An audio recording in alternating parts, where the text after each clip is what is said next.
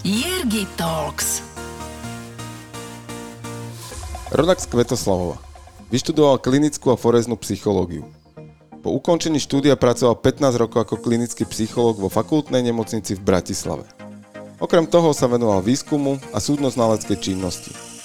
Pred pádom komunizmu mu štát skonfiškoval majetok a spolu s rodinou bol z Československa vyhostený. Usadil sa v Spojených štátoch amerických, kde 15 rokov vykonával súkromnú poradenskú prax. V súčasnosti pôsobí na Slovensku ako kresťanský poradca. Doktor Luboš Lachov.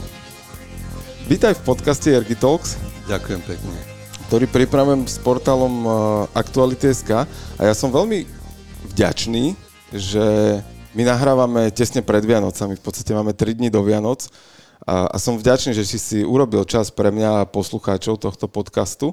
Veľmi rád. A síce vychádzame na nový rok, 1. januára, sme, sme online, keď to tak nazvem, ale možno začnem otázkou, ktorá síce za, v realite, keď to posluchači počúvajú, už to máme za sebou, ale nás e, to ešte čaká v čase, kedy nahrávame. Čo pre teba znamenajú Vianoce?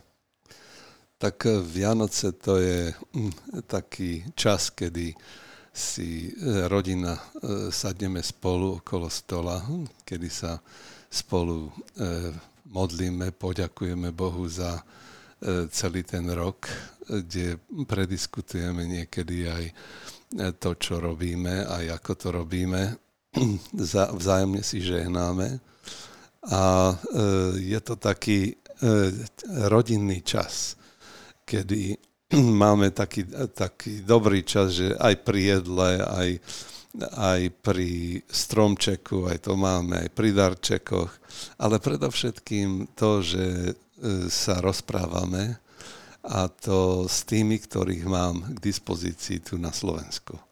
Lebo jedného syna s rodinou mám v Spojených štátoch, takže s nimi len cez e, Skype alebo, alebo cez nejakú inú aplikáciu. Jasné. Banner z hora, banner z dola, naľavo, napravo, všade tá otravná reklama.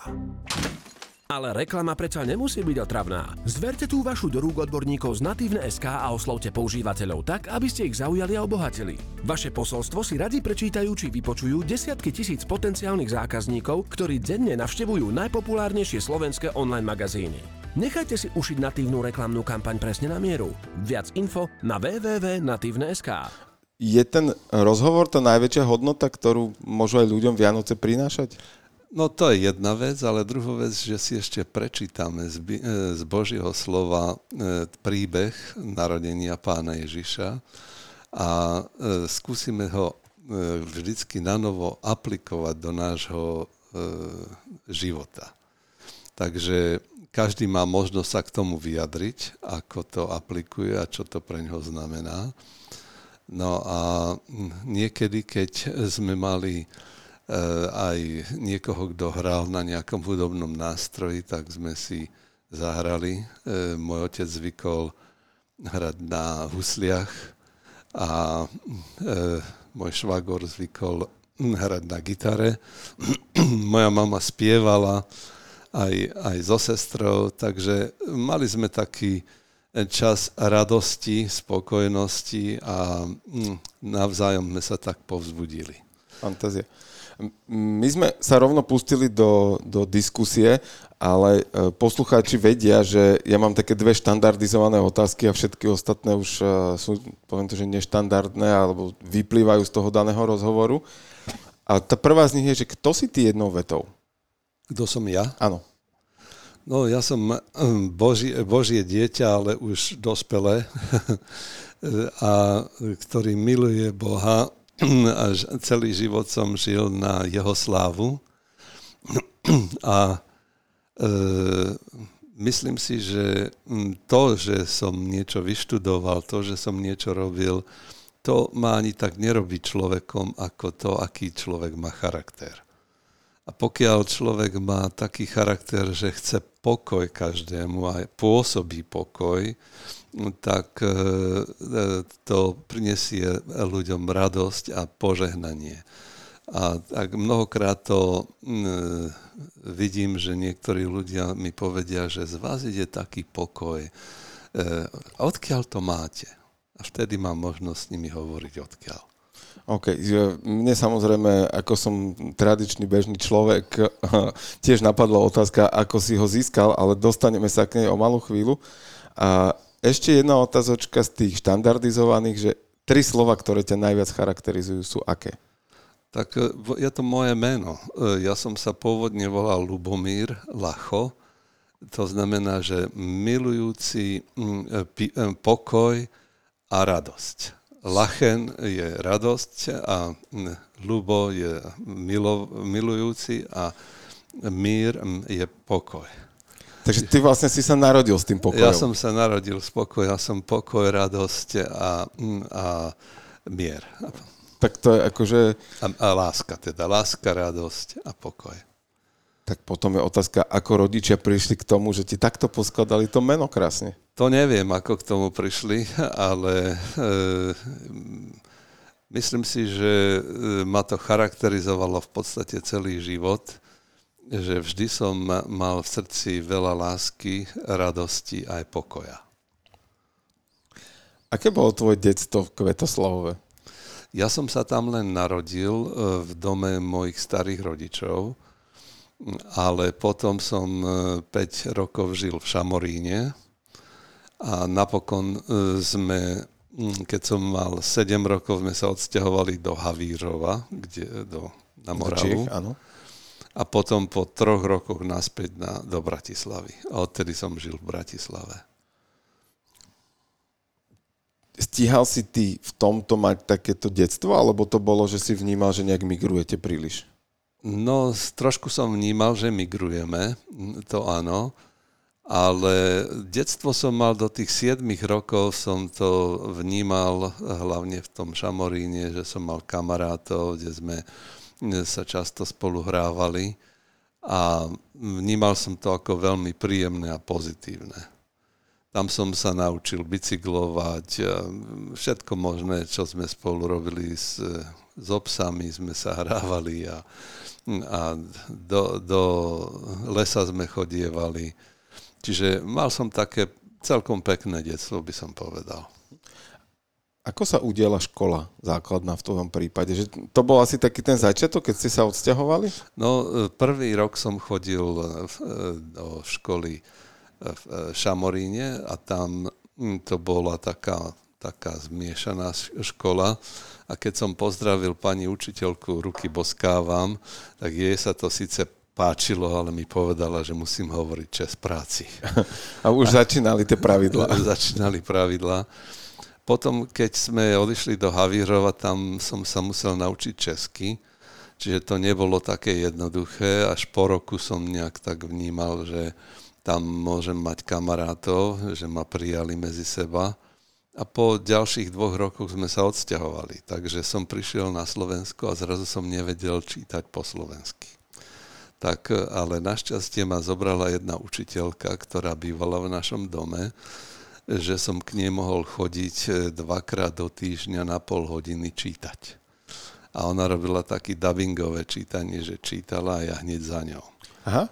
A tak to som sa vlastne naučil slovensky čítať.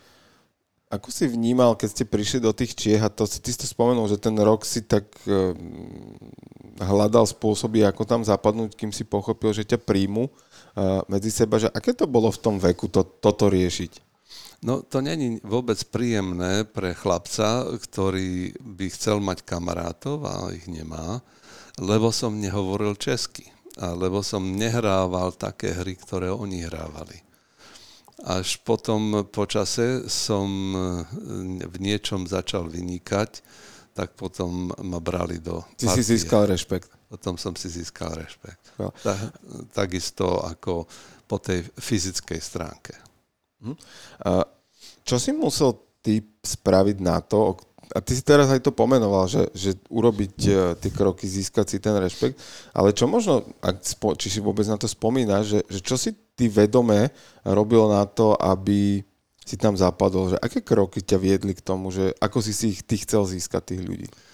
Mm, v podstate si neuvedomujem, že čo. E, jednoducho som vyrástol a bol som silnejší ako ostatní fyzicky A keď e, ma chceli zbiť alebo čo, tak zrazu zistili, že ma nemôžu zbiť. Tak to bola prvá vec. A druhá vec, že som e, dostal od rodičov poplašňák. To je také, taká pištol, ktorá, ktorá len plaší není tam na, akože na nejaké e, vtáky a takéto asi, no, nie? To, a nie, není to, nestriela, ona, okay. ona len e, vyzerá. vyzerá a urobí hluk. A to bolo niečo, čo nikto iný nemal. Tak e, to bola jedna ďalšia taká vec a napokon tie športy, čo sme hrali vonku, tak som viac menej do nich zapadol a bol som užitočný v tom týme. Mhm. Po navrate na Slovensko, keď už si sa naučil čítať po slovensky, mimochodom aj tých 15 e, rokov v Amerike e, sa neodzrkadlilo, lebo naozaj, že veľmi pekne rozprávaš po slovensky a je mnoho ľudí a k tomu sa možno dostaneme, že po tom návrate, že či si mal tiež takú tendenciu viac anglických výrazov zrazu do reči dávať môj otec sa smeje na našej generácii že, a, a mladších odo mňa ešte, že my ako keby v bežnej, v bežnej diskusie jazyku používame príliš veľa anglických výrazov a raz mi takto poslal spätnú väzbu na podcast, že, že super podcast, akože veľmi pekné, veľmi príjemné počúvanie, ale skús viac po slovensky hovoriť. No to je pravda, ja to vnímam tiež, že sú slova, ktoré sú aj v Slovenčine, ale z nejakého dôvodu tam tí, niektorí ľudia dávajú anglické slovo čo ma do istej miery vyrušuje, e, že prečo? Však Slovenčina je pekný jazyk. Tak ja som na to mal vysvetlenie v určitej dobe, že keď som pracoval v medzinárodnej korporácii, tak e, my sme naozaj že veľa slov používali. Priznávam to, že to bola taká, taká až vtipná reč, že, že my sme poslovenčovali anglické výrazy a potom sme mali ale diskusiu o tom, že tá, poďme skúsiť rozprávať našou rečou a dávali sme si pokuty, ak na porade niekto povedal taký anglický výraz, ktorý poslovenčol a podobné veci. Ale vráťme sa teda k tej, k tej tvojej škole už naspäť na Slovensku, že ako ty si vnímal to prostredie, že zase si zvykať na nové prostredie?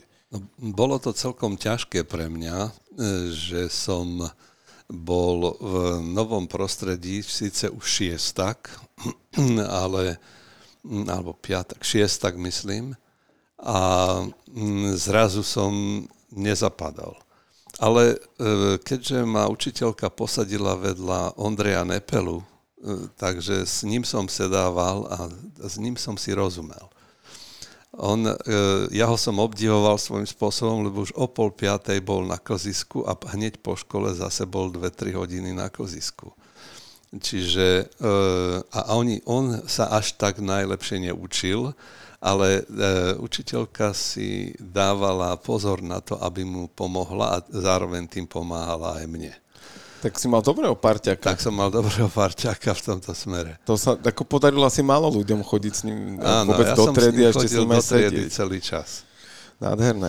Uh, Evokuje mi to takú otázku, tieto príbehy o, o nazviem to, že migrovanie alebo cestovanie a stiahovaní, že bolo to možno taký osud života, že ťa to už pripravovalo na to, čo potom neskôr v dospelosti sa ti stalo? To neviem, či to je, e, môžem takto charakterizovať, ale e, to, že som potom e, tu začal žiť v Ružinové, tak som založil takú tel, telocvičňu alebo hm, takú cvičiareň v jednej miestnosti, kde e, som pozval kamarátov, čo boli o dva roky starší a zároveň som, e, ešte prišli niektorí študenti medicíny. No a tým, že môj otec vtedy bol e, zástupca vlastníkov, tak zabezpečil to, aby sme mali túto miestnosť a tam nám niektorí ľudia pomohli s činkami. Spravili sme si hrazdu, lavičky a tak, e, taká primitívna činkáreň, ale sme cvičili. A to e, ja už od tých 15 rokov, e, alebo od 14, a, a budovalo nás to po tej stránke aj psycholo- psychickej, aj po tej fyzickej. Takže zrazu e, pomerne mladí a už sa dievčatá krútili okolo nás.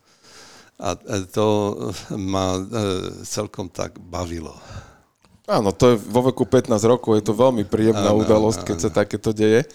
A spomenul si, že vám to budovalo charakter. Bolo to o nejakej vytrvalosti a prekonávaní komfortnej zóny? Že toto boli tie atributy, ktoré ti to dávalo? No to, že som e, musel prekonať sám seba.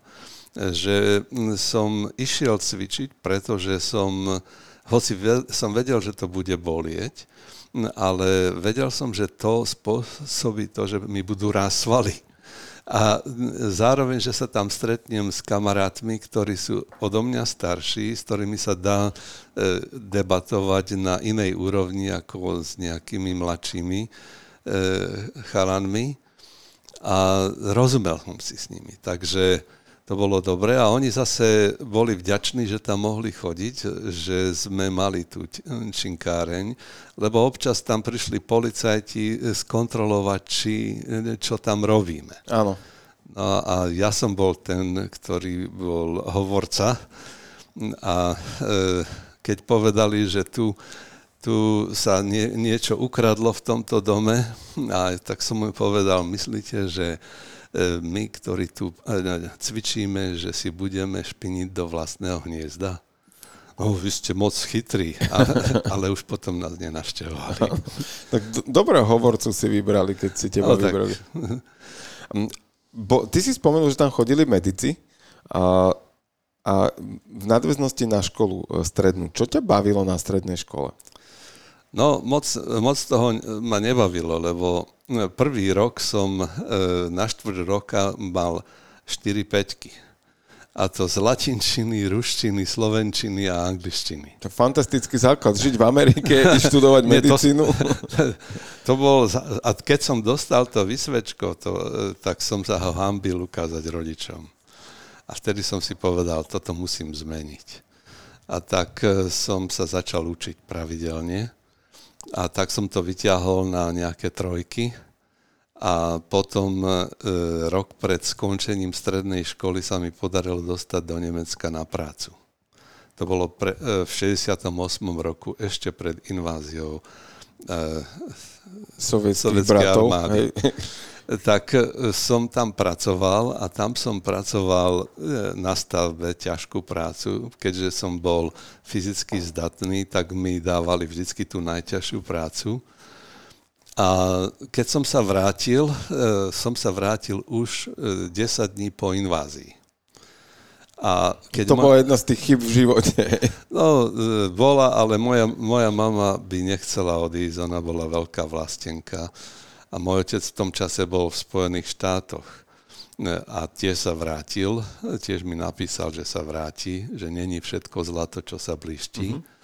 A, tak, a keď moja mama videla moje ruky, že boli, ako boli plné mozolov, tak plakala. Ale ja som si nakúpil za všetko, čo som hm, tam zarobil, oblečenie a také moderné veci. Takže som sa zrazu obliekol dobre, a e, o, to, o to viac e, sme sa e, viac menej kamarátili a nakoniec ešte v tom mojom saku sa všetci odfotili na Stužkovú. Lebo bolo také iné. Jasné.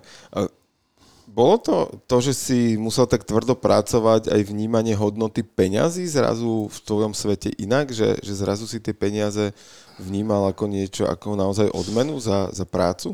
Ja som e, vnímal to, že som si mal možnosť zarobiť, e, to, že na konci tej práce som si uvedomil, že toto nechcem robiť celý život. Že budem sa učiť, lebo chcem niečo iné robiť, to, čo by ma bavilo, lebo to som robil len kvôli peniazom. Ale to ma tak nakoplo, že vlastne som zmaturoval e, s jedničkami a dvojkami. Mm. A e, peniaze som e, sa, naučil šetriť. To, to bolo také zaujímavé, že tam som sa naučil šetriť peniaze a vždy som ich potom mal. A môj otec mi vždy povedal, že peniaze sú, boli a budú. Takže mm, som to tak bral, že treba ich mať, e, lebo, mm, lebo svet sa riadi práve tým, ale netreba ich pokladať za to najdôležitejšie v živote. Že je to skôr nástroj k tomu, aby sme niečo s nimi urobili, niečo dobré. Čo je podľa teba najdôležitejšie v živote? E, ja myslím, že odovzdať svoj život e, pánu Ježišovi, aby on sa stal kráľom a pánom života. Keď môj otec tiež nebol veriaci, ale ja som bol prvý veriaci u nás doma, ale ochorel veľmi. A keď som e, sa ho pýtal, že či by som sa mohol modliť za jeho uzdravenie, tak mi povedal, že dobre. A prišiel ale ja som vnímal, že on ešte není ani spasený. A som sa opýtal, či je spasený. On, že verím, že možno budem zach- e, spasený, keď zomriem. To je nádej, to není viera. E, chcel by si byť naozaj spasený, zachránený a mať istotu väčšného života? No to by som chcel. Tak si klakneme a budeme sa modliť a poprosíme Boha, aby ti odpustil tvoje hriechy. A potom ho pozveš do svojho života. Tak sme sa modlili, po hodine povedala, čo teraz mám robiť. Hovorím, pozvi Pána Ježiša do svojho srdca a mm, potom ho príjmi vo svojom srdci. Tak to nahlas urobil, bolo ticho a zrazu vykrikol, mám pána! A mm, hovorím, ako vieš? No mám taký pokoj, aký som v živote nemal. Väčší ako je môj rozum. Mám radosť, ktorú som nemal. A hovorím, a keby si teraz e, cestou domov mal autohaváriu a zomrieš, teraz viem, že pôjdem do neba. Mám hm, istotu. A ten deň v podstate ho Boh aj uzdravil. Z cukrovky, ktorú si pichal, z inzulína, bol o, o deň alebo o dva, bol u lekára a ten povedal, že nepotrebuje si pichať, že všetko je v poriadku. Počúvate Jergy Talks, podcast plný inšpirácie. Pekný príbeh, veľmi, veľmi pekný, pekná skúsenosť uh, s týmto.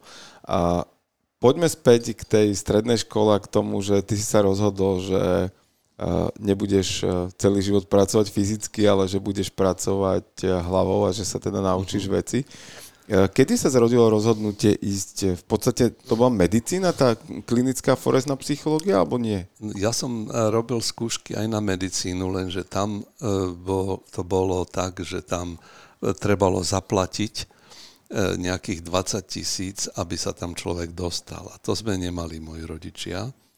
Tak som potom druhú alternatívu mal psychológiu, a keďže v tom vchode, kde sme bývali, e, žil aj pán Feldvári, čo bol kedysi riaditeľ to divadla na Korze, Lasica Satinský, a zároveň e, kultúrny život e, robil, tak ten sa poznal s profesorom psychológie, ktorý, lebo boli spolužiaci. A on mu niečo spomenul, že by som rád toto študoval, že ma pozná, lebo od neho som si požičiaval knihy a že myslí si, že by som mohol byť dobrý študent.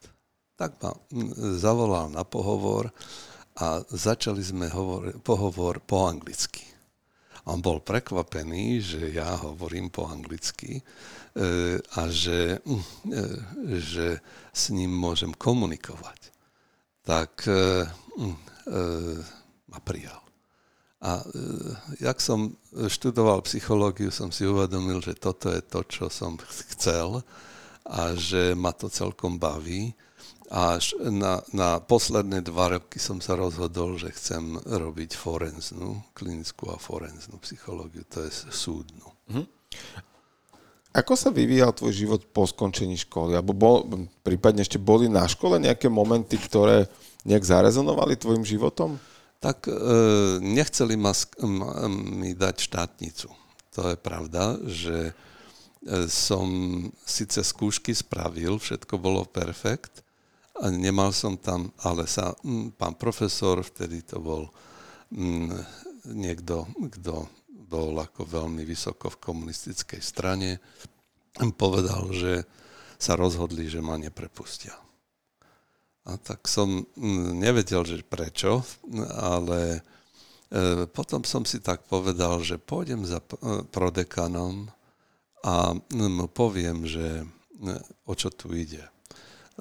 Ja som si tak nejak uvedomil, som sa za to tak nejak modlil a som si uvedomil, že to bol jeden spolužiak, ktorý bol mm, so mnou na vojne ako absolvent ešte, ešte počas, počas e, chodenia na vysokú školu, ktorý napísal o mne svedectvo, e, že som baptista, jehovista a čítam Bibliu.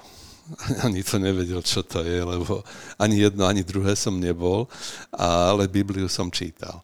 No a toto e, bol ako posudok, ktorý e, rozhodol o tom, že ma nechceli prepustiť.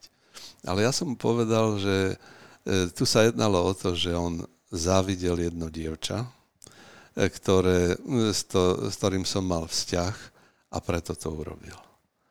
A ten prodekan povedal, dobre, to si pozriem. A nakoniec na, o pol roka som sa mohol prihlásiť a e, jeden docent povedal, prihlás sa, ja budem v komisii a spravíš to. Takže o pol roka som potom neskôr spravil e, tie, tie skúšky, lebo aj diplomovú prácu som mal tak dobre urobenú, že mi ju akceptovali ako rigoróznu. Fantastické. Mala 250 strán a ten výskum, ktorý som robil, e, Rošachovú metódu a, a e, narkomániu mladistvých a mladých dospelých, tak to potom pán docent chodieval prednášať e, po celom svete. Fantazie. Dobré podklady si pripravil. A ty si spomenul slovo pri tom spolužiakovi slovo závisť. Čo podľa teba slovo závisť znamená, čo ju vyvoláva? Závis je hnis v kostiach. To je niečo, čo spôsobí, e, pôsobí v tom človeku tak, taký rozklad a e, má, má tendenciu ublížiť. Tak e, urobí všetko možné a vymyslí čokoľvek, len aby ublížil, aby sa uspokojil v tej oblasti závisti a vôbec mu nevadí, že tým e, pokazí niekomu život. E, je to jednoducho niečo, čo je e, podobné ako pomsta. To zožiera toho človeka, alebo taký hnev, ktorý zožiera človeka a potrebuje robiť niečo, čo by ubližovalo iným. Ale v skutočnosti to ubližuje tomu človeku, ktorý to má. Takže ja som sa s ním e, len raz stretol a som mu potom povedal, vieš čo, ja ti odpúšťam. A on to nevedel spracovať. Bol úplne hotový z toho, že hm, ja som e, jednak vedel, že kto to urobil a jednak to, že som povedal, že mu odpúšťam. Dokázal si on odpustiť sám sebe? To neviem, ale myslím si, že taký človek, ktorý nepozná Boha, tak to nedokáže. Pretože e, aj ten človek je osobnosť a pokiaľ neodpustím sebe, nedokážem ani nikomu inému. Nedokážem milovať nikoho, kým nemilujem sám seba. A keď človek je plný negatívnych emócií, tak tie ho vlastne rozložia. Komunikujem s jednou zdravotnou sestrou, ktorá pracuje na kardiologickom oddelení a tá hovorí, že tí ľudia, ktorí tam prichádzajú, aj so strojčekmi sú plní negatívnych myšlienok. Oni nedokážu zmeniť tak ľahko tie, tú, tie, tú mysel na pozitívnu a práve tie negatívne, a im ukázalo ešte tú vec, že pozrite na, na, na keď urobím ten kardiogram, že keď máte plný, ste plný negatívnych, aké je to zlé a keď si spomeniete, ja vám poviem niečo pekné, že ako sa to zmenilo. Nede... Ani tento dôkaz im nestačí, hej? No nedokážu to zmeniť. Veľmi ťažko to dokážu zmeniť, že by prestali byť negatívni a plný zloby a konfliktu a, a závisti a zlosti a aby sa zmenili, lebo na to treba popracovať trošku.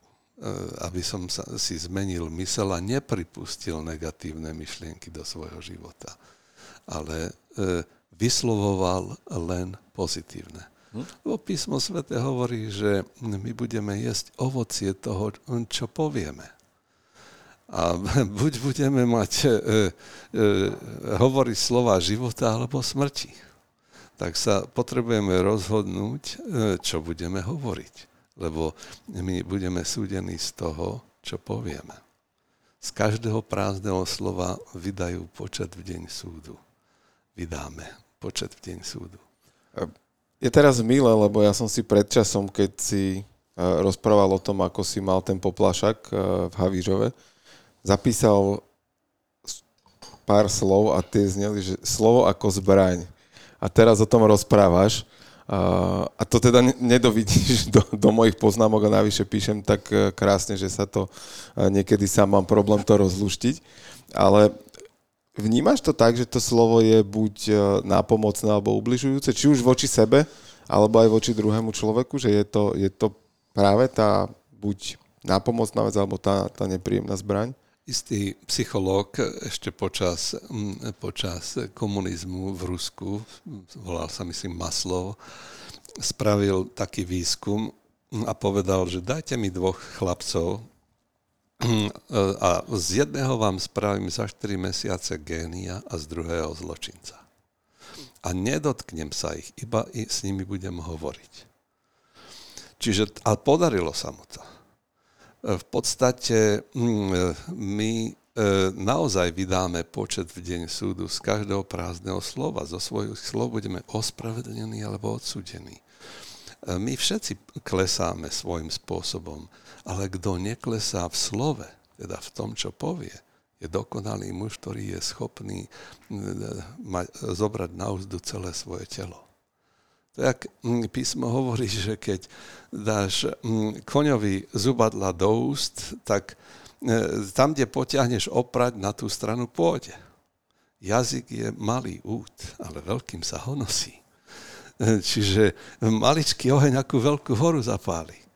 Čiže, čiže tiež, keď máš loď, som bol na zaoceánskej lodi, kde máš, a som sa rozprával s kormidelníkom, to je kapitánom, a hovorím, ako dostanete túto velikánsku loď od brehu? Pozri sa. A takéto maličké kormidlo mal. Trošičku pootočil, zapli sa motory, e, servomotory, ktoré sa otočili smerom e, k pobrežiu a otlačili loď. Potom urobil ešte jeden pohyb s tým kormidlom a celá loď sa otočila a e, nabrala kurz. A mm, e, je, je to zaujímavé, že ten kormidelník, to je naša mysel. E, jazyk je to kormidlo a loď, to sme my. Čiže z tých istých úst môže vychádzať, môže vychádzať dobrorečenie alebo zlorečenie, ale nemá to tak byť či môže z toho istého prameňa e, priskať sladká aj slaná voda? No nemôže. Alebo či môže mm, e, strom rodiť olivky aj fíky? Nemôže. Tak isto ani mm, z toho istého prameňa nepriská sladká alebo slaná voda. A to je na nás, čo budeme, ako budeme používať náš jazyk, to kormidlo. Môže byť aj to, že tí ľudia, ktorí ten jazyk nepoužívajú zrovna tým správnym smerom, alebo tým pozitívnym smerom, že skrátka boli v živote ublížení a Áno. možno v čase, kedy, kedy sa najviac otvorili a, a najviac dôverovali či už človeku najbližšiemu, alebo životu ako, ako takému, tak prišli k sklamaniu a, a k nejakému zatrpknutiu? To je pravda. Najmä na Slovensku je taká tendencia aj vychovávať deti negatívnym spôsobom. Sme skôr taký národ, kde e, nás bijú, tak sa skloníme. Ale mm, zabúdame, že potrebujeme deti budovať, že ich potrebujeme, e, aby, aby nezatrpkli voči samých sebe aby dokázali mm, cez ten život e, prechádzať výťazne, lebo život e, nastraží veľa za všelijakých nástrach A keď ja nedokážem sa postaviť, keď ma e, zhodia na zem, no tak nikdy do cieľa nedôjdem.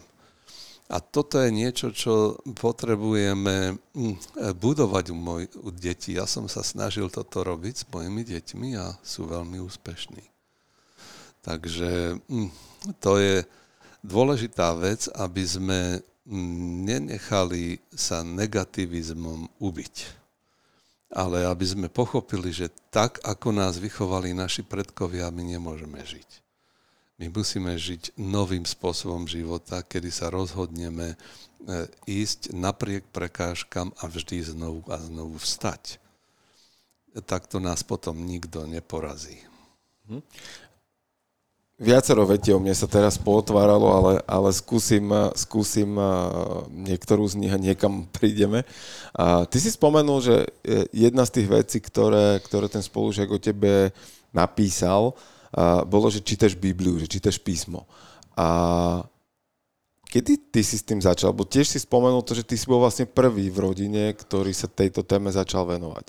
No bol som na vysokej škole, mal som 19,5 roka, keď som s tým začal.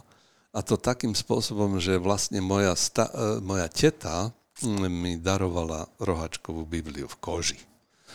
A mm, ja som ju aj začal čítať, ale som si povedal, to není pre mňa, to je pre staré babky.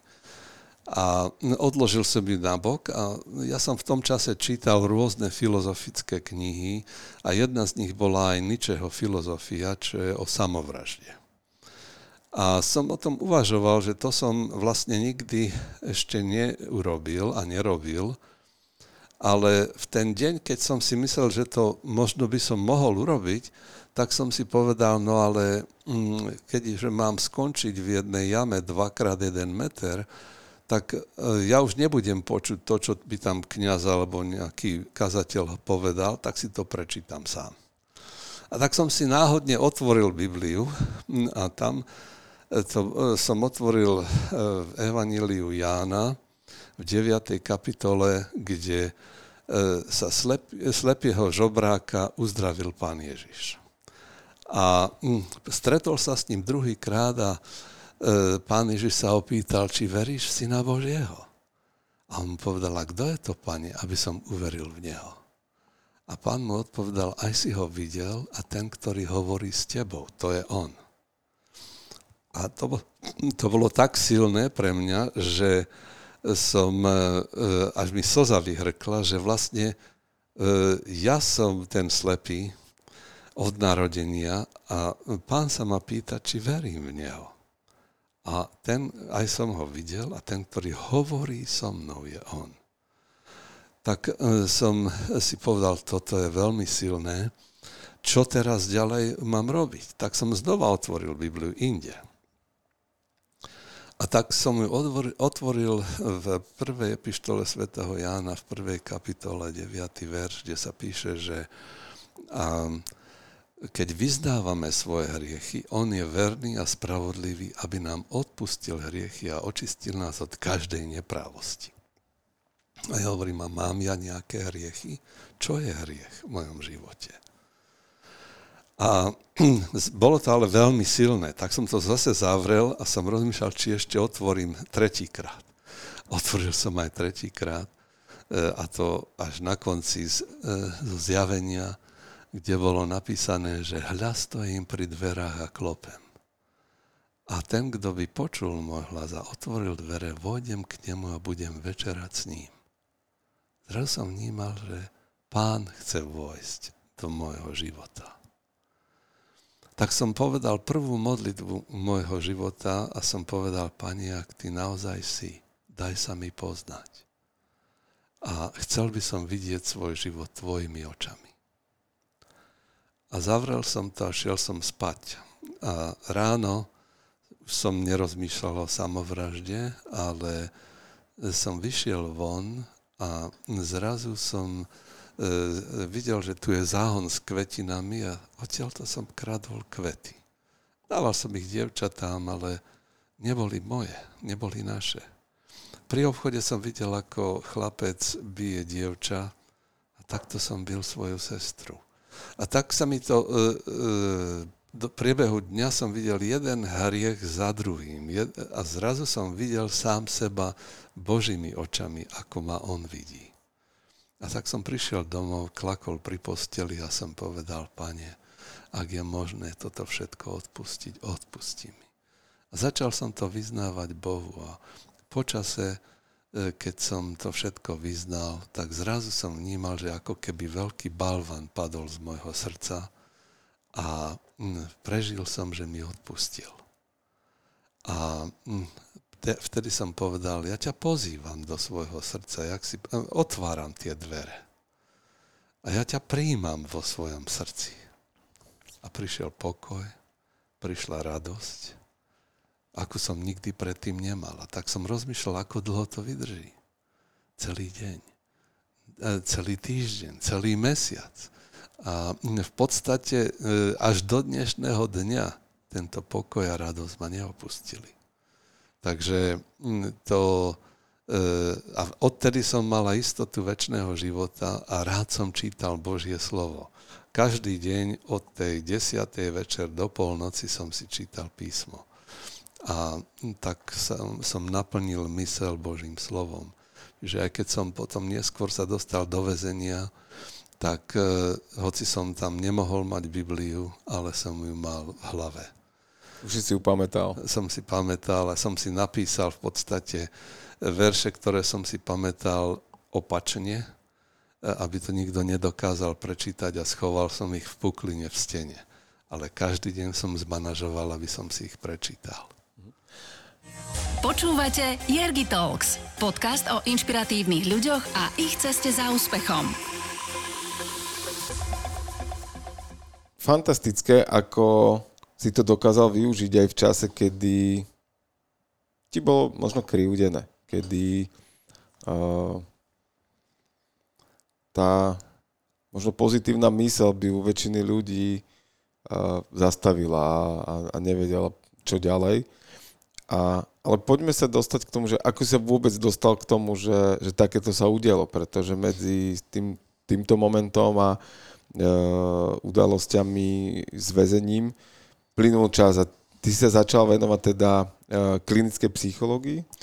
Áno, ja som e, robil ako forenznú psychológiu, lebo som sa zamestnal na súdnom lekárstve a zároveň som e, študoval písmo robil výskum a, a posudky, ale Boh mi dal tak nejak takú mysel, že som e, jednoducho mohol robiť aj nové veci a zároveň som sa dostal k tomu, že som pašoval alebo distribuoval kresťanskú literatúru po Slovensku.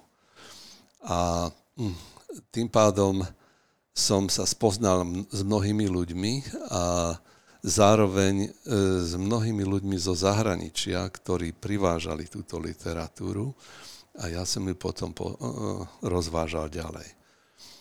Bola to nebezpečná práca, hm, ale Boh ma vždycky ochránil.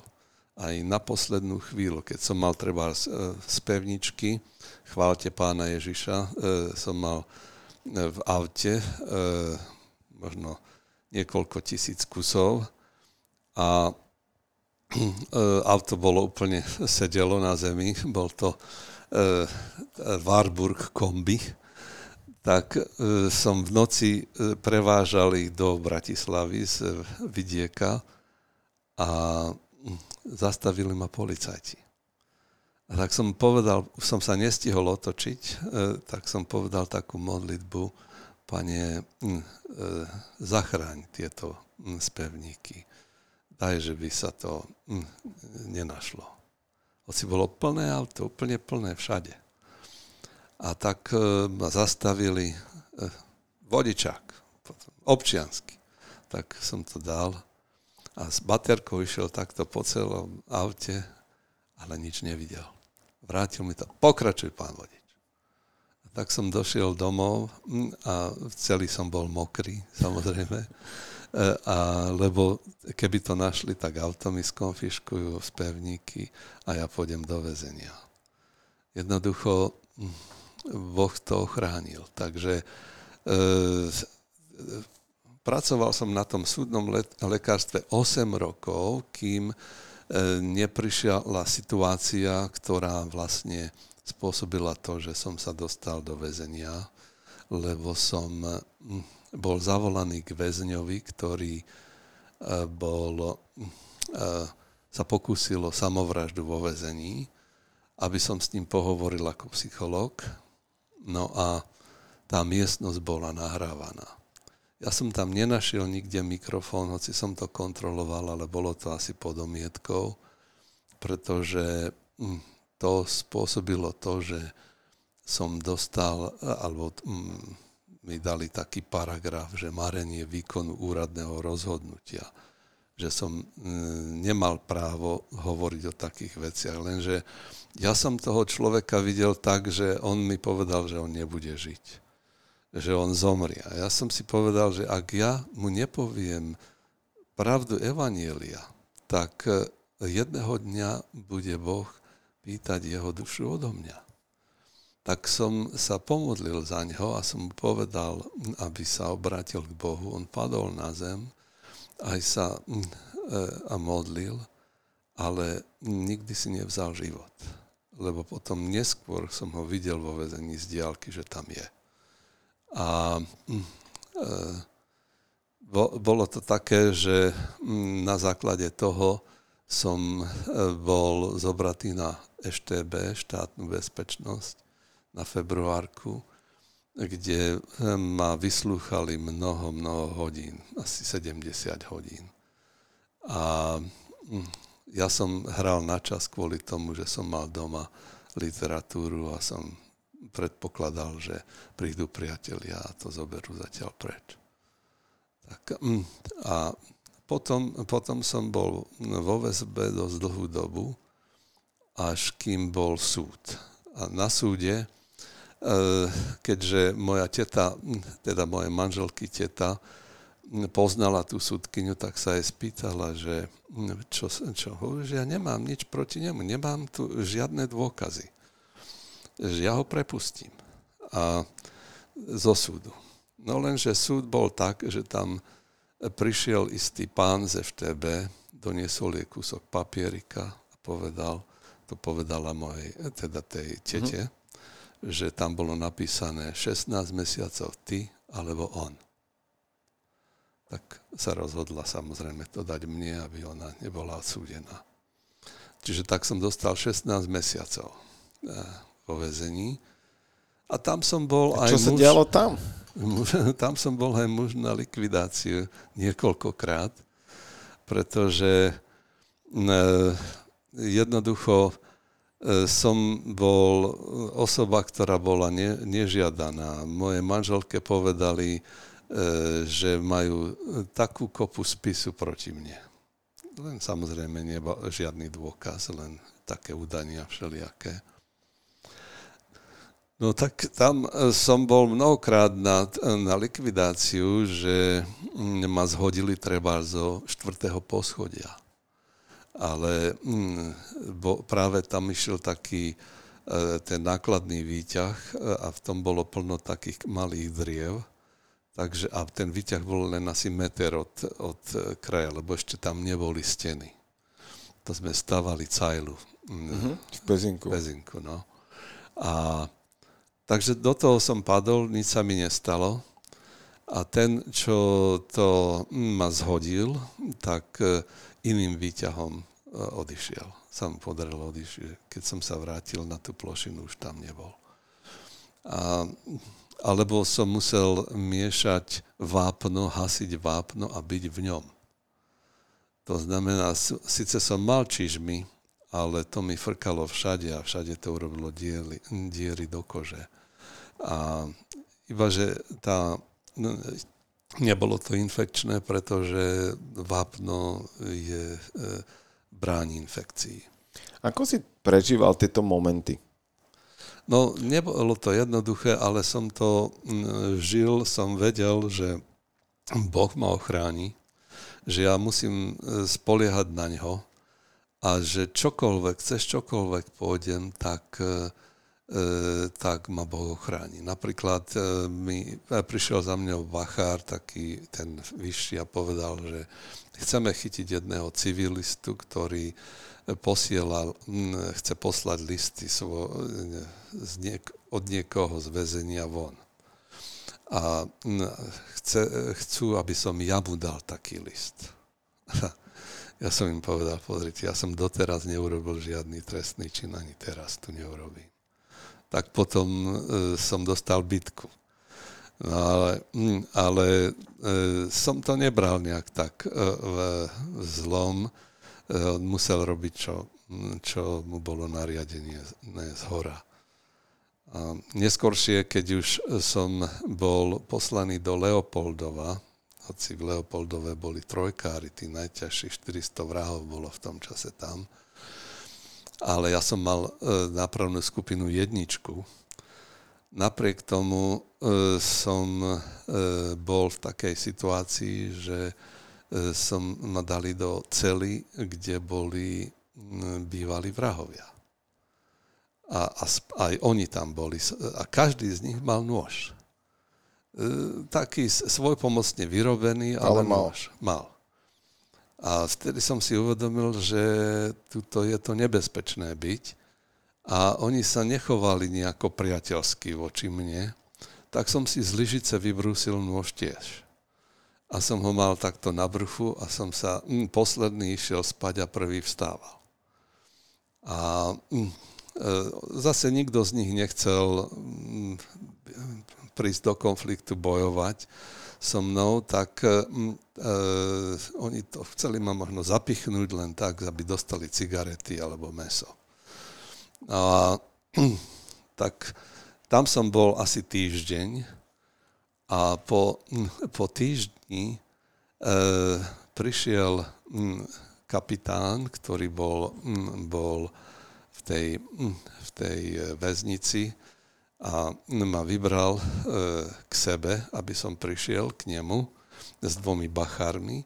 Ja som vtedy e, prežíval takú vec, že cez deň som bol v inej cele, kde som bol sám. A tam som sa modlil. A e, prišiel potom pred koncom, kým zaznela sirena, po, taký pokoj a radosť do môjho srdca, že som žiaril radosťou. A keď on otvoril dvere, tak ustúpili všetci do, dozadu asi 2-3 mhm. kroky. Jednoducho nevedeli zniesť ten pohľad na mňa. Ja som si vtedy uvedomil, že ani na Mojžiša nevedeli, keď e, prišiel od, od tvári Božej. A tak som musel ísť pred ním do jeho pracovne a tam vyťahol papier, kde, bolo, e, kde povedal, že mám tu obvinenia voči vám musím vás poslať do Katra. Kater to bola taká mm, e, celá diera, kde mm, sa ťažko dalo prežiť. Ja som niekoho e, predtým e, sa rozprával, kto tam bol a to znamenalo v podstate vygumovanie človeka. A hovorím, a za čo pán kapitán?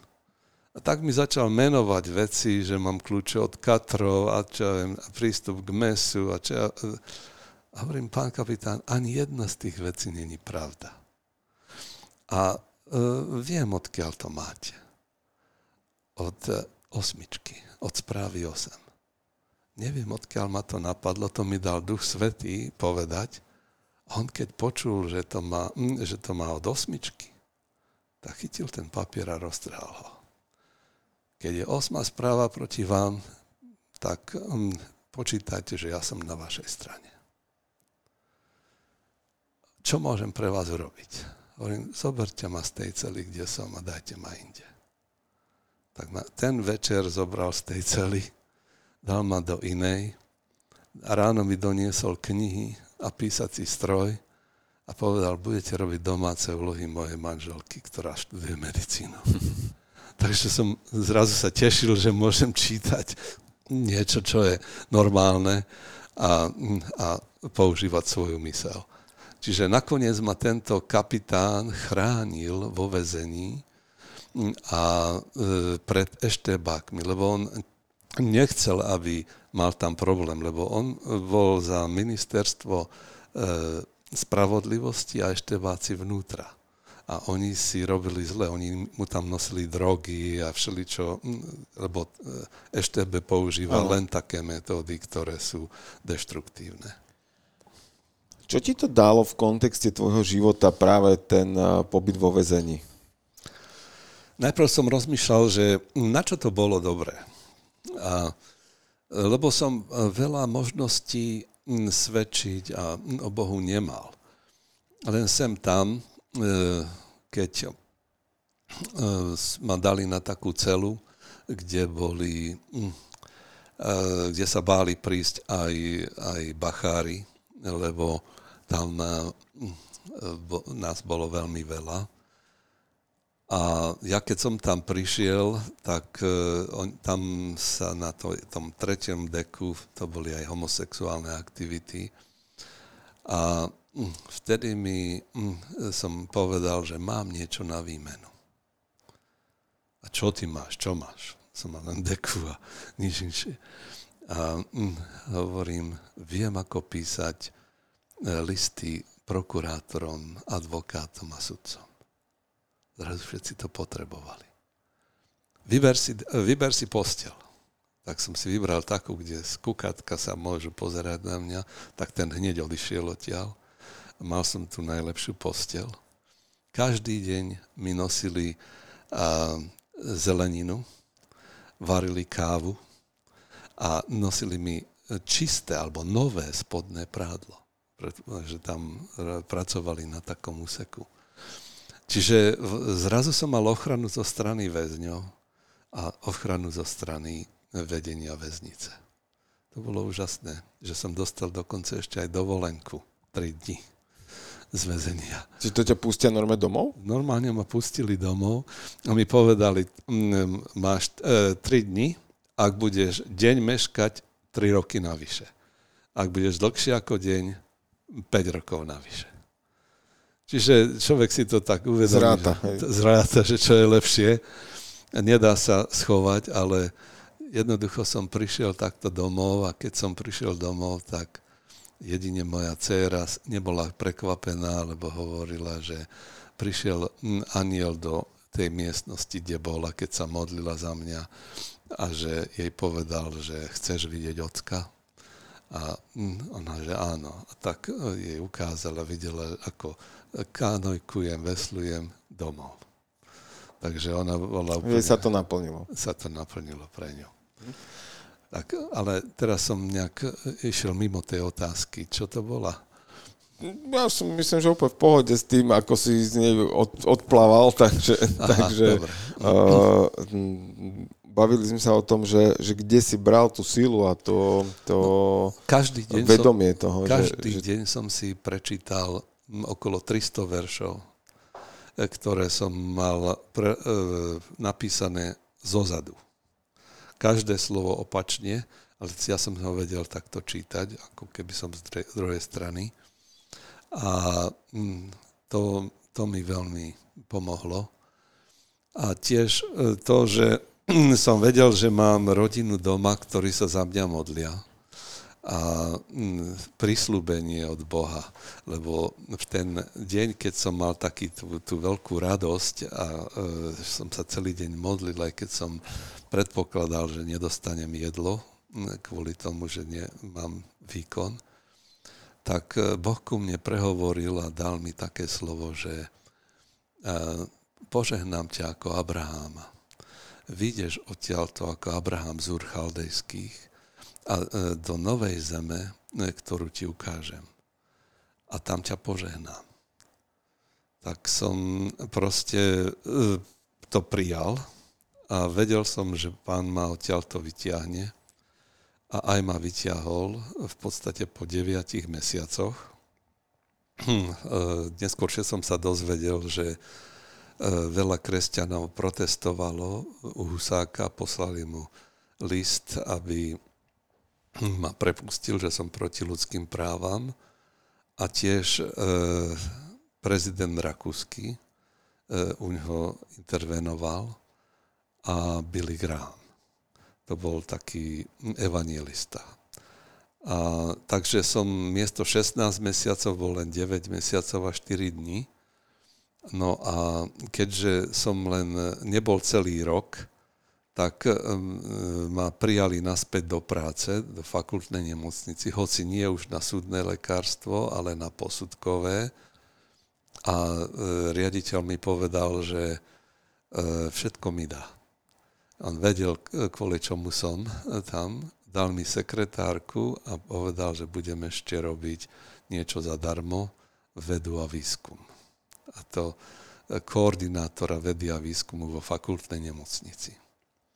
A Boh ma aj tam požehnal, lebo vtedy sa bola 5 ročnica a bolo treba znova rozdeľovať peniaze. A tie peniaze boli v Prahe taký koláč 300, 300 e, miliónov pre celé Československo na a ja som e, potreboval pre fakultnú nemocnicu 30 miliónov. Ale som si povedal, že polovicu mi skresajú, tak budem žiadať 60. A spravil som si slajdy a ukázal som, aké budú výsledky, čo môžeme očakávať. A taká tá komisia 24 mužov, čo tam sedelo, e, nikto z nich nemal takéto mm, e, vystúpenie, prípravu. takú prípravu tí mi schválili 60 miliónov.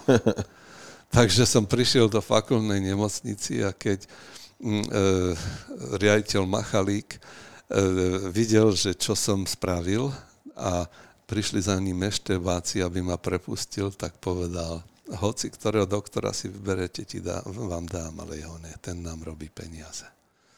Takže E, som potom mal možnosť robiť aj, aj výskum, aj sám, aj vynálezy a mm, e, bolo to také mm, dobré obdobie, e, kým mi nebol skonfiškovaný dom a kým som nebol vyhostený. K tomu sa o malú chvíľu dostaneme, ja sa ešte spýtam, ale vnímal si práve na jednej strane sa ti diali krivdy, a na druhej strane sa ti diali také, nazvem to, že pozitívne náhody v úvodzovkách, hej, tie, tie požehnania. Ano. Že bral si to ako také kompenzácie, že, že proste na to musíš niečo obetovať na to, aby si niečo mohol získať? Tak, alebo takto tak, som tak sa nie? na to nepozeral. Ja som bral život tak, ako ide. V tom čase bolo mm, temno komunistické, kde mali e, práva len tí, ktorí boli v komunistickej strane, ale tí sa tiež báli jeden druhého. Čiže nikto nežil v slobode.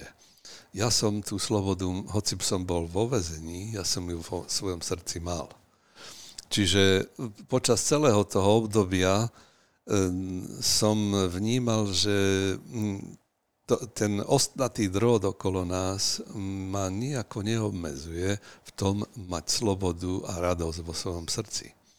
Čiže e, robil som, e, e, všetko, čo som robil, som robil s takou láskou a radosťou, či už som písal nejakú knihu, alebo či, či som robil nejaký výskum, alebo nejaký vynález. Vždy som sa na to sústredil, a to ma tešilo. Z toho som mal radosť. Takže mm, som nevnímal, e, že e, keď prišiel Eštebák a chcel, aby som prišiel e, na výsluch, tak e, som povedal, že nepôjdem. No ale vy musíte. Tak sa pýtajte teraz. To nejde. Tak potom musím sa e, to oznámiť môjmu šéfovi a všetkým, ktorí, e, ktorí sú... To nesmiete ale to urobím. Tak som to aj urobil a na ten výsluch som prišiel. Ale som prišiel už so zubnou kevkou a s pastou a, a s hrebeňom a, a tak. S tým, že som si povedal, keď ma zoberú do väzenia, no tak a som pripravený. A on, keď videl, že ma e, vyvážal vo výťahu hore, hovorí, vidím, že ste pripravení. Áno, som. a som sa usmial. Tak potom e, povedal, že budeme všetko nahrávať. V pohode, nahrávajte si. Čo by ste chceli počuť? E, tak kto napísal ten článok do New York Times o, o vás, že e, ste bol proti, proti ľudským právam vo vezení. A som hovoril, kedy vyšiel ten článok? Vtedy a vtedy. V tom čase som bol vo vezení, tak myslíte, že odtiaľ sa dá publikovať v Amerike z väzenia? No a okrem toho pozerám, že ten preklad, čo tu máte, že to je ozaj bieda. Musel to prekladať nejaký primitív. No to sme my, my tu máme. Tak, no, tak som im povedal mm, e, pravdu, že v podstate e, sa hneval, že však my vás môžeme utopiť a môžeme vás dať naspäť do väzenia, môžeme všet... Hovorím, vy mi nemôžete ublížiť čo po, pošlete ma naspäť do väzenia, tam už som bol, to poznám. Chcete mi zobrať život? Pošlete ma do slávy Božej. Čo mi vy môžete urobiť? Vy mi nič nemôžete urobiť. Taký bol červený, úplne bol toho jedovatý. jedovatý, ale videl, že nemám strach. Skončil, poslal ma domov a už ma nikdy nevyslúchali. Vtedy som pochopil, že pokiaľ dokážu mm, e, pracovať so strachom, tak e, vtedy, e, a človek sa bojí, tak vtedy mm, sa stane, e, vtedy môže urobiť ten človek všelijaké hlúposti. Ale keď sa nebojíte, tak vám nemôžu ubližiť. Počúvate Jergy Talks. Spomínal si, že strach je niečo, čo dokáže manipulovať ľudí. A myslím si, že je to obraz aj posledných rokov alebo posledných mesiacov, ktoré sme zažili a prežili. A paradoxne teraz mi úplne naskočila myšlienka, ja som kúpil na Vianoce kamarátom knižku 4 dohody a ja mám rád číslo 13 a otvoril som si knihu na tejto strane a presne o tomto tam bola téma, nepamätám si už presne tie slova, ale je to presne, že, že e, ten strach ovláda ľudí a, a pokiaľ tomu podľahnú, tak e, sú manipulovateľní. To áno. To je totiž e, niečo, čo každá diktatúra používa, pretože e, tak dokáže úplne ovládnuť tých ľudí. Však sme to videli, čo sa dialo počas e, covidu, že tu nastúpila svojím spôsobom diktatúra, kde ľudia, ktorí boli náchylní sa báť, tak e, sa báli a robili všetko to aj ta, takým spôsobom, že e, ubližovali pritom iným. A e, robili také veci, ktoré nemali logiku. Takže strach je niečo, čo, čoho sa treba vystrihať. Dosť často je to mm, záležitosť buď vrodená, alebo vovychovaná, alebo demonizovaná, demonická. A hm, akákoľ, akýkoľvek strach je v podstate negatívna emócia, ktorá má deštruktívny charakter e, pre osobnosť človeka. Ako sa s tým strachom vysporiadať, keď e, čo je možno tým kľúčom, ako ho nemať a ako mu predchádzať? Ako sa vedieť vysporiadať so situáciami, ktoré prichádzajú, ako my ten svet okolo seba, áno, ten svoj vlastný svet si tvoríme, že my sme tvorcami toho svojho života a, a toho mm, odovzdania sa životu, ale zároveň ako keby ja nezmením úplne pravidla fungovania tohto štátu. Že ako sa s tým vysporiadavať? Je to záležitosť taká, že komu verím keď sa rozhodnem veriť Bohu a idem podľa toho, čo Boh hovorí, tak strach nemám. Ak sa rozhodnem veriť niekomu inému, tak ten strach tu príde. Čiže za každých okolností, aj počas prvého storočia, keď dávali ľudí zvieratám alebo ich eh, mučili, tak tí, ktorí mali, boli vysporiadaní s Bohom, tak e, im ani smrť nezabránila e, mať pokoj vo svojom srdci. A keď človek je v situácii, že sa bojí, nemá pokoj vo svojom srdci a nemá vysporiadaný vzťah s Bohom. Čiže podľa toho to rozoznáte, že tí, ktorí sa báli, tak pretože viacej verili ľuďom ako Bohu. To je, a vysporiadať sa s tým, treba rozoznať, či odkiaľ ten strach pramení. Najčastejšie E, ja aspoň som to videl vo svojej praxi, že to malo démonický charakter, že sa človek otvoril takémuto démonu strachu a v takom prípade je možné urobiť to, že mm, to, to zviazať a vyhnať. E, viete, ľudia, niektorí e, žijú v hriechu, v strachu. Tak to sa dá vyznať. Niektorí sú poviazaní strachom, to sa dá rozviazať. To je nejaký prenos generačný? Napríklad, áno, e, že môj, starý otec pil, môj otec pil, tak aj ja pijem. Keď je tu strach napríklad takýmto spôsobom niekoľko generácií, tak sa to môže prenášať. Ale pokiaľ človek dá do poriadku tento, tento vzťah a napríklad aj vyzná hriechy svojich predkov, tak to pominie tá, tento vplyv. Ale pokiaľ je to mm, e, taká, že útlak nečistým duchom, toho nemožno ani vyznať, ani rozviazať, len zviazať a vyhnať. A zrazu ten človek je úplne e, slobodný. Väčšinou to hneď vie. Vie bežný človek rozlíšiť, že...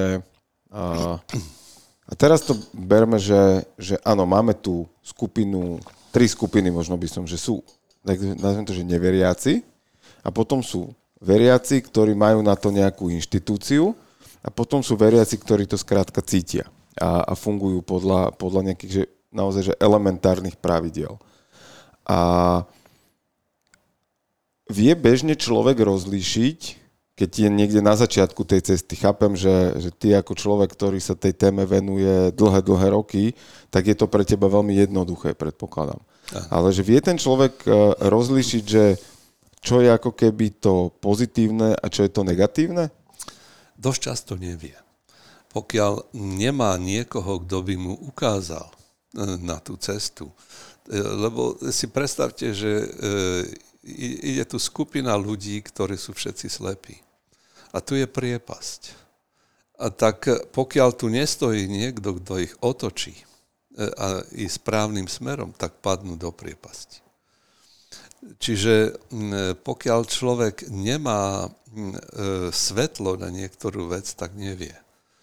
A možno hľadá potom cez e, rôzne, e, cez psychiatra, lekára, psychológa, pedagóga, ako sa z toho dostať, ak si to uvedomuje. Lenže mnoho ľudí si to už ani neuvedomuje, že žijú v strachu. Eh, ale ľudia, ktorí si to uvedomili a prišli ku mne, eh, tak boli vyslobodení. Ja som im ukázal tú cestu a hm, otvoril som im oči, aby videli. A potom sme to jednoducho, ten človek odmietol tohoto eh, démona strachu. Ja som ho zviazal a vyhnal. A bol slobodný. On vedel, že je slobodný. Hneď vedel, že wow, to, takéto niečo som ešte nemal. Môže to zažiť ktokoľvek? Ktokoľvek, ktokoľvek, kto chce. E, tak môže byť vyslobodený zo strachu. Závisí od toho, či sa, o jaký druh strachu sa jedná. Sú rôzne také, že fóbie, to je zase niečo iné, ale, ale keď to, väčšina ľudí má len určitý druh strachu. A tá, vtedy koná e, negatívne pod tlakom toho strachu. Takisto ako ten človek, ktorý je závislý na droge alebo na alkohole, tak e, v tom čase on potrebuje piť, potrebuje drogovať, lebo inak by mal abstinenčné príznaky. Takže on droguje a nevie si predstaviť, ako z toho von, lebo sám vo svojej sile sa z toho nedokáže dostať. Ako ty si sa dokázal vysporiadať a ty si to už načrtol, že prišlo k skonfiškovaniu majetku a vyhosteniu z krajiny. Ako si sa ty dokázal s týmto vysporiadať? Akože ja už reálne čakám tú istú odpoveď, že vierou a modlitbou, ale, ale že ako to reálne človek prežíva taký moment, že príde taká informácia? tým, že som dostal slovo už vo vezení, že ma vyvedie z, tej, e, z tohoto miesta, z tejto krajiny do krajiny, kde mi rozmeral na dobrých miestach, tak som to bral ako mm, niečo, čo som bol vlastne vysporiadaný s tým od samého začiatku. Ja som si myslel, že ak sa vrátim z väzenia, tak hneď môžem požiadať o pas a ho dostanem a budem môcť odísť s celou rodinou. Lenže vždy mi prišiel každý rok v januári list, kde bolo napísané, že nie je v záujme štátu, aby som ja vlastnil pas. A tak to trvalo niekoľko rokov. Až kým prišiel čas, že mi e, súd skonfiškoval majetok a dal mi 15-dňovú lehotu na vypratanie. Pýtal si sa ty v tom medziobdobí, že ako teda má vyzerať ten nový život, ten, to, niekde inde, ke, áno. To, to niekde inde, keď sa nevieš dostať z, tých, ako keby z tej klietky, keď to tak Aha. nazvem? No, pýtal som sa a nemal som odpoveď. Tak som si povedal, tak e, e, sa tu musím zabývať tak a, to, a, a zobrať to tak, ako to je, lebo Boh nehovorí dvakrát o tej istej veci. Ja som mal v podstate uveriť. Tak ako Abraham uveril, že bude mať syna jedného dňa, ale bolo dlhé obdobie, kedy ho nemal. A v tom čase dokonca urobil takú vec, že bol e, so svojou slúžkou a mal Izmaila. Ale to nebol ten syn, ktorého Boh zaslúbil. Takže aj v mojom prípade, ja som po tých piatich rokoch si povedal, tak e, všetko tu budem robiť prestavbu, budem robiť všetko, čo treba v tomto dome strechu som obnovil a, a kúpeľňu a tak ďalej, lebo nič sa nedeje. Sice žiadam o, o, o pas, ale nikto nám ho nedáva. A ten rok e, prišiel e, telefonát od niekoho e, z ministerstva vnútra, ktorý mi hovorí, že a, chce sa so mnou stretnúť v reštaurácii tam a tam ale ja vás nepoznám, ale ja vás poznám. Tak. A ten mi povedal, dáme vám pasy, my vieme všetko o vás. Ale e, musíte zaplatiť za každý pas 5 tisíc. Presne toľko som mal v banke. Aj to vedeli. No a hm, e, hovorím, dobre, a hm, potrebujete odísť tak e, som e, povedal, no musím o tom rozprávať s manželkou. Sme išli do Horského parku sa prejsť, lebo doma sme mali odpočúvacie zariadenia pod omietkou.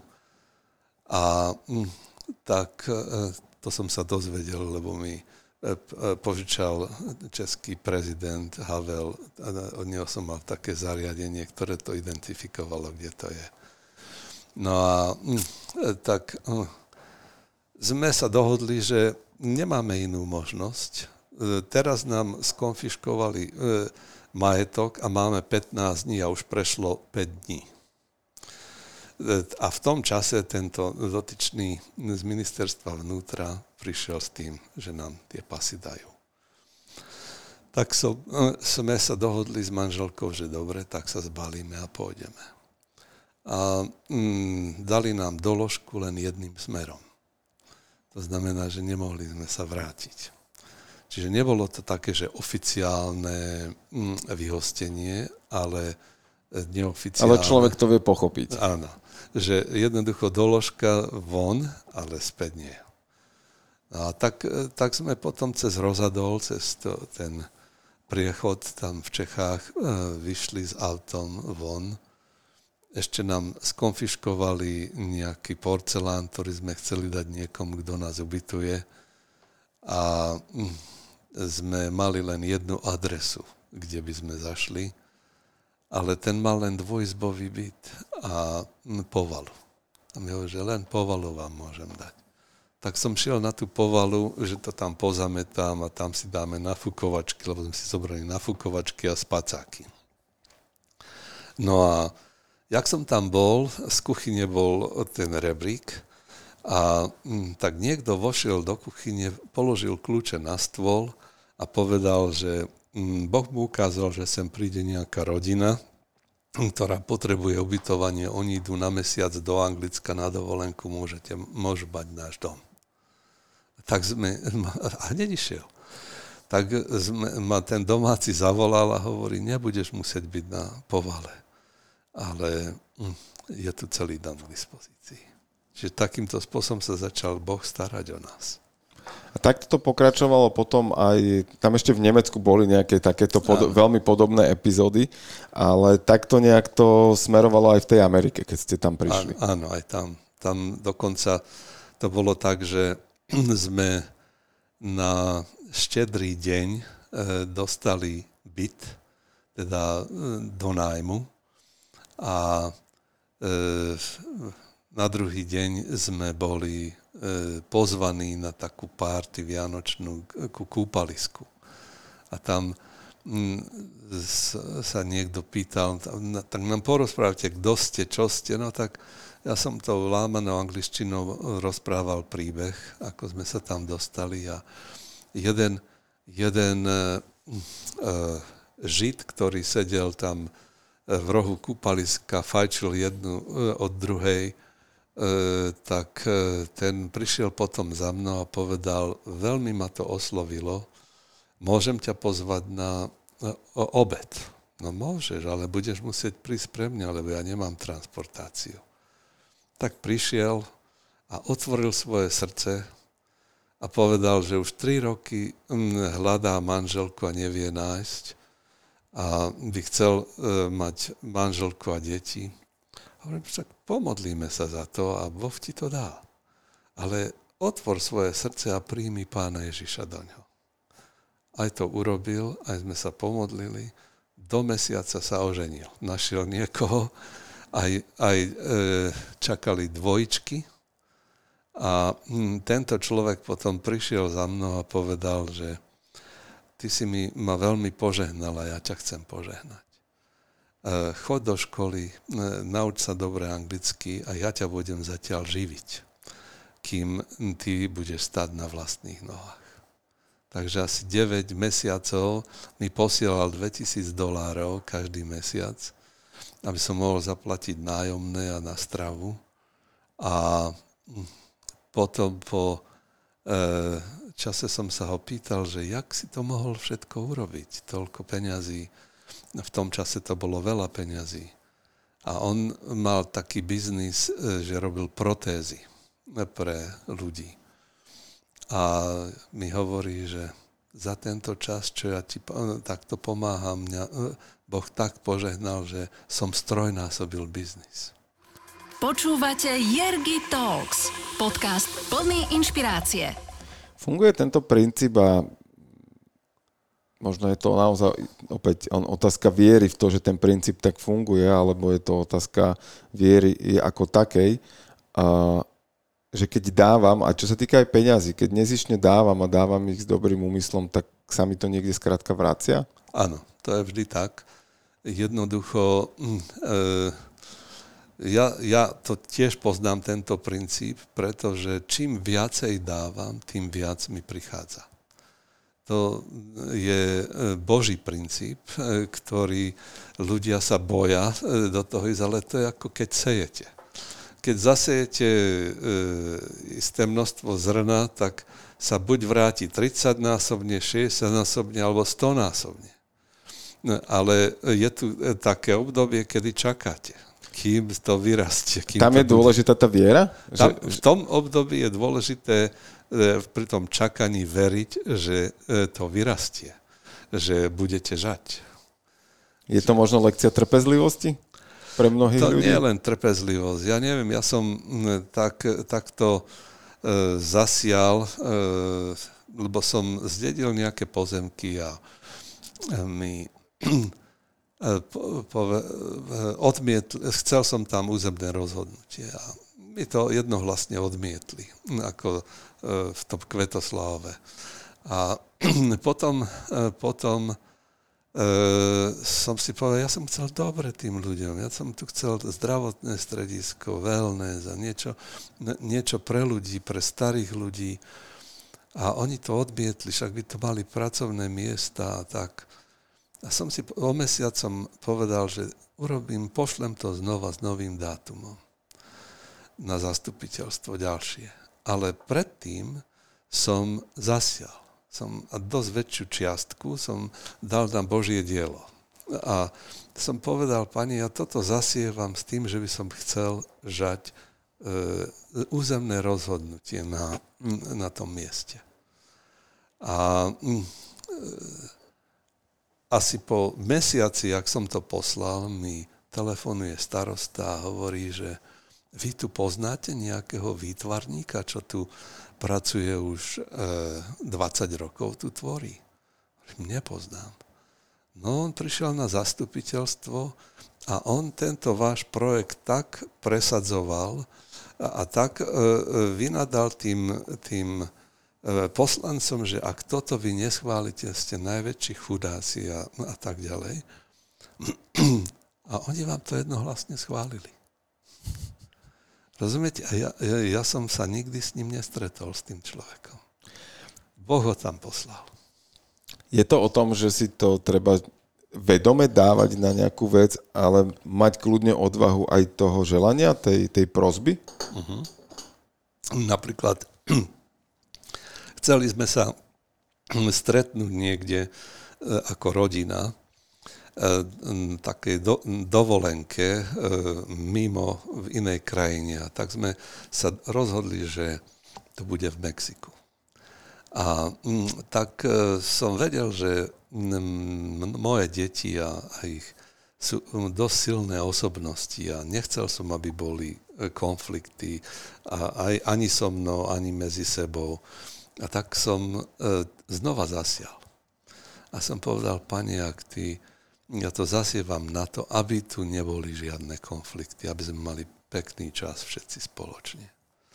A keď jedni, jedni pricestovali, tak mm, po prvých 15 minút boli v napätí a napätie padlo.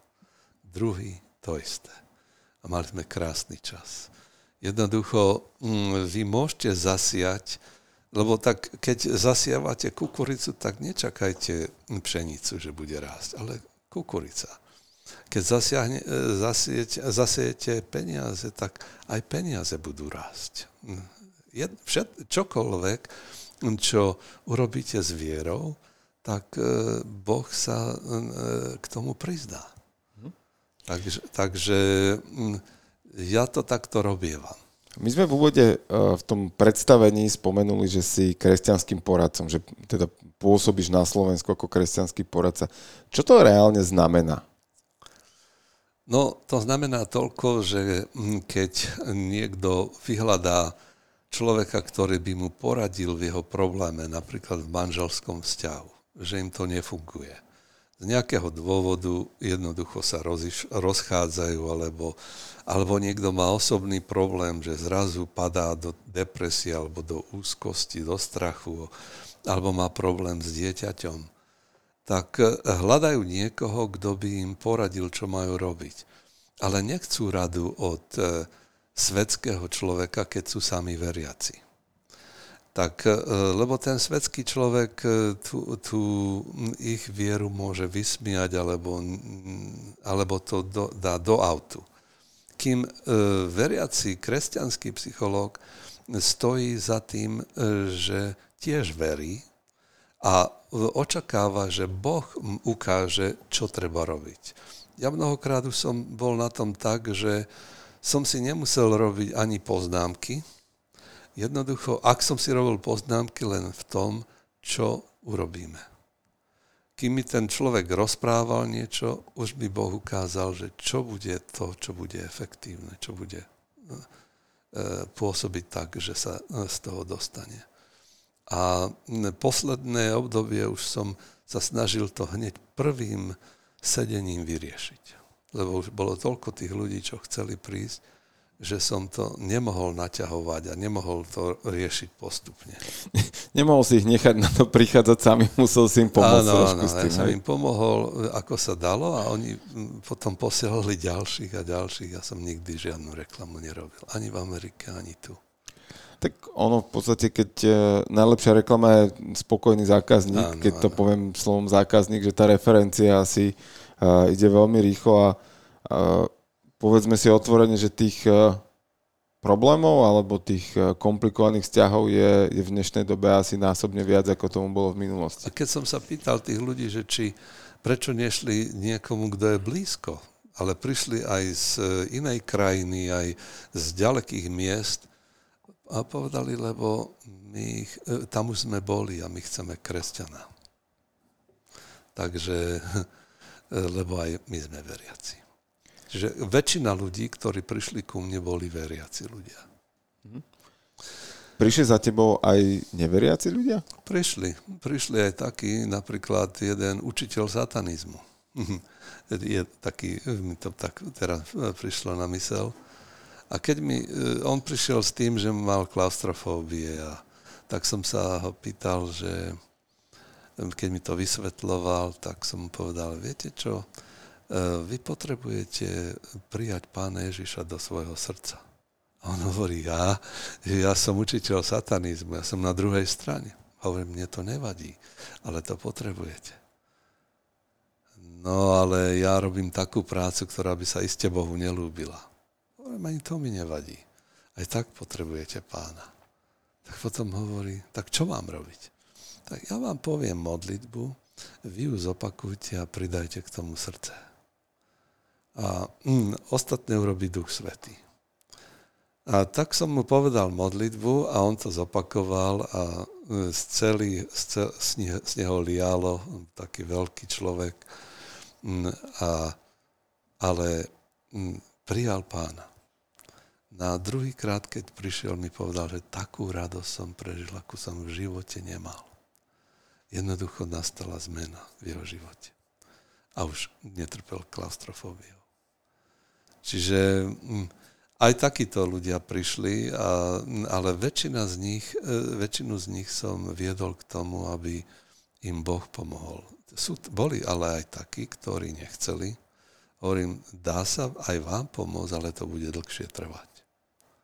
Musíme ísť pomaličky tou, e, tou metódou, ako e, e, je svetská psychológia. Bolo aj to, že z týchto ľudí potom aj tak nakoniec nazvem to, že obratili, alebo že našli no, tú títo, vieru? Títo ľudia sa obrátili k Bohu, lebo ja ako poradca väčšinou neviem, čo sa s nimi dialo.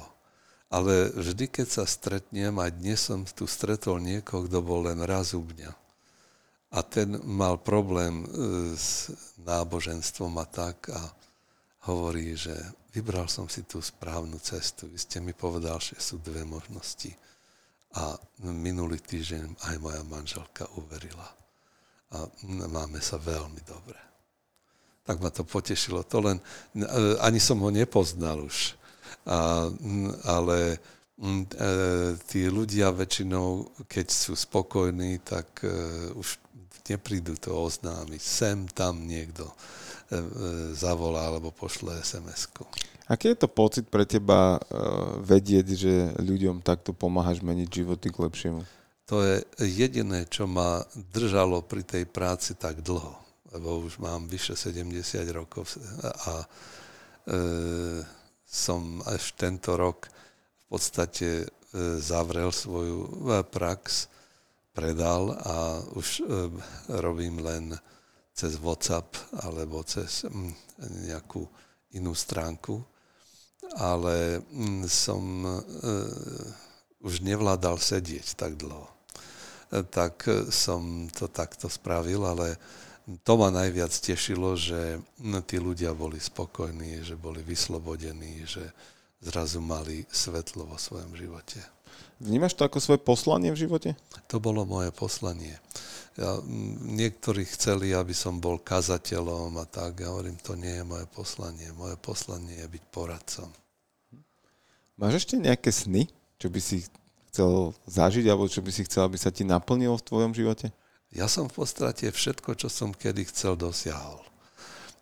Po každej stránke, ale stále hľadám novú inšpiráciu E, a to možno napíšem knižku ešte, potom som vydal knižku Kresťanský poradca, teraz počas covidu, predtým e, som mal knižku, že Kroky viery. Tá je aj audio kniha. A mm, možno, možno vydám inú knižku, keď sa k tomu dostanem. A nedávno som v podstate minulý rok, tento rok som ho dokončil domček, kde na vidieku, aby som mohol e, tráviť čas e, s rodinou na vidieku. A mm, mám ešte také, mm, také, že hľadám inšpiráciu, kde by som mohol byť užitočný. No, som e, predseda správnej rády Rádia 7, som spoluzakladateľ Rádia 7.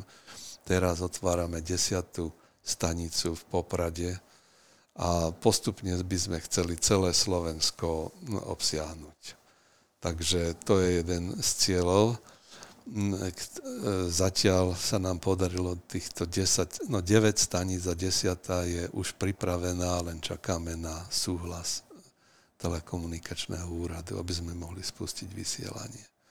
Čiže e, som e, aktívny ešte aj ako ako zástupca vlastníkov tam, kde e, e, bývame a e, tiež som založil také občianské združenie Svetlo domova, ktoré sa stará o postihnutých mentálne. A momentálne máme jednu klientku. Takže som ešte aktívny, viac menej. A, e... Tak to ja si myslím, že už len z toho, čo si teraz vymenoval, je to o hodne aktívnejší život, ako majú mnohí 20-roční aktuálne a, a o predstavách svojej budúcnosti, že by chceli robiť pár hodín a, a mať všetko tak e, práve teba asi drží ale pri živote tá realizácia, že môžeš Áno. sa realizovať a, a cítiť sa užitočný a, a pomáhať spoločnosti. A niekedy robím aj to, že každý deň sa snažím niekomu zatelefonovať, koho by som potešil povzbudil, posilnil. A mm, e, keď e, chodievam na vychádzky do lesa a mm, e, niekedy do wellness, jednoducho mm, snažím sa žiť aktívny život a to ma drží v takej radosti a vlastne tu pokoj a radosť už pred 50 rokmi, čo som získal, ma neopustila ja ti želám, nech ti aj naďalej vytrváva aby si mal dostatok energie stále zdieľať túto radosť e, s novými a novými ľuďmi, ktorým pomáhaš vytvárať nové životy, ale samozrejme udržiavať aj tie kontakty s ľuďmi, ktorí sú v tvojej blízkosti a v tvojom okolí. Ďakujem ti ešte raz veľmi pekne za fantastický rozhovor. Ja mám uh, v hlave asi tisíc ďalších otázok a to by bolo asi na 20 hodín ďalšieho podcastu. Takže ďakujem veľmi pekne a, želám ti už vlastne pre poslucháčov krásny nový rok. Teši, teším sa, že som tu mohol byť, bolo mi to cťou a vôbec mi je cťou hm, hovoriť s niekým, kto má záujem o takéto veci, pretože Mm, ľudia, ktorí sú starší, tých už dneska nikto nechce počúvať a nik, ničím si myslia, že im nemajú čo dať, ale mm, pre, o to viac si to vážim.